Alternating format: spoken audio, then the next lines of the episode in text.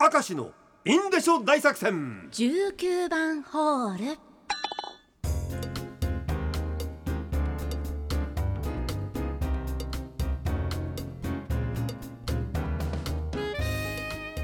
あなた方は一体何回言ったらわかるんですか？国馬川柳は食品関係が本当にスポンサーになってくださっているの で、ちゃんと考えない。私は何度も言った、狙っているとしか思えない人たちがいる。いたんですか？またもしかしてごっそりあります本当だ。ラジオネームつままれてちょめちょめ。国馬川柳。好きだった漫画はポコチン共和国。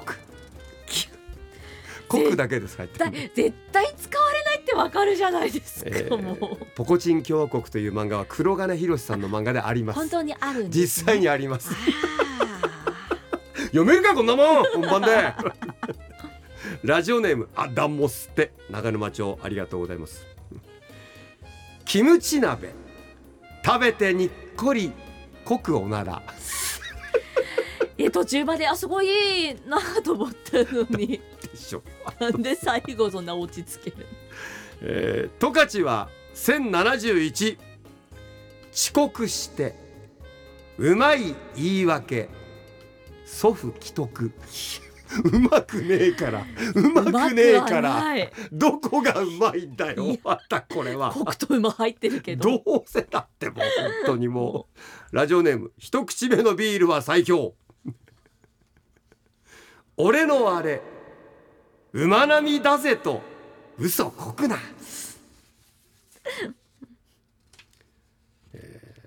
作戦ネームしげきちゃん。何の作戦かってこれいいんでしょ大作戦の作戦なんだろう ね、はい 作戦ね。作戦ネームいいね。作戦ネームってね作戦ネームしげきちゃん。人知れず国のうまいの特技かな。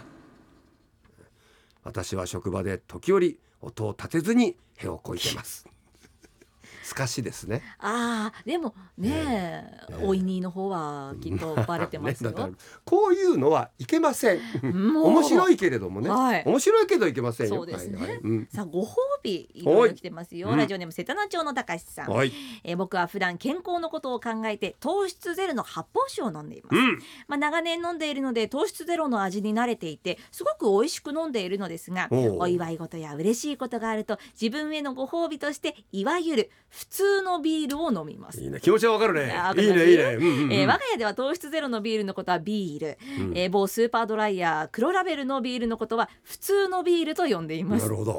いずれにしろビールなんだな。ビールなんですね。人それぞれビールに好みはあると思いますが体のことを考えずガブガブ飲む普通のビールが僕にとっての最高のご褒美です。あえて発泡酒とかね第3のビールとか言わない、ビールと普通のビールいいねこれがね、自慢。ラジオネームパプリカン。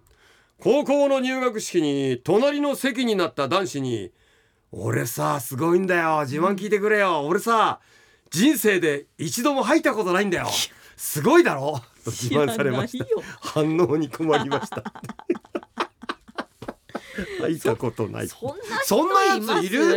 高校の入学者15だろ子供の頃とか1回ぐらいはリバースしてんだろう。それはよありますよ ね。さあご褒美またいきますよ。立東少年マモマモ、若かりし頃年に一度北海道の日高地方に行くことが自分に対するご褒美でした、朝一伊丹発の飛行機で新千歳へ向かい、レンタカーを借りて一人ひたすら襟裳岬の方向へ車を走らせ名馬のふるさととして名高い日高の海沿いの国道を走るのが大好きでした、もちろん馬をめでるためでもありますが、大阪近郊では味わえない果てしなく広い空と延々と信号が見当たらずに走る道路は都会での嫌なことを忘れるにはちょうどいいロケーションでした。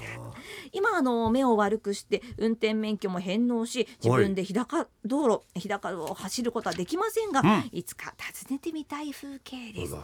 俺たちにとってみれば当たり前の道路なんだけど、そうですね、広くてそうじゃない人はすごく感動するってやっぱ面白いよな。そうですね。だから沖縄の人にとっては当たり前の海の色なんだけど、俺らが沖縄に行って海沿いドライブするとやっぱいいよって思うんだけど向こうは当たり前なんだよな。これ違うよね地域はね。ラジオネームご主人です。ご褒美。自分へのご褒美というとズバリクジラベーコンです。ミトゥーミトゥーミトゥーミトゥー。噛んだ時に油がじわっとくるのがたまらんな。しかし値段高いんだ最近。そう。割引シールが貼ってる時は運がいい。即買いです。割引でも高いけどな。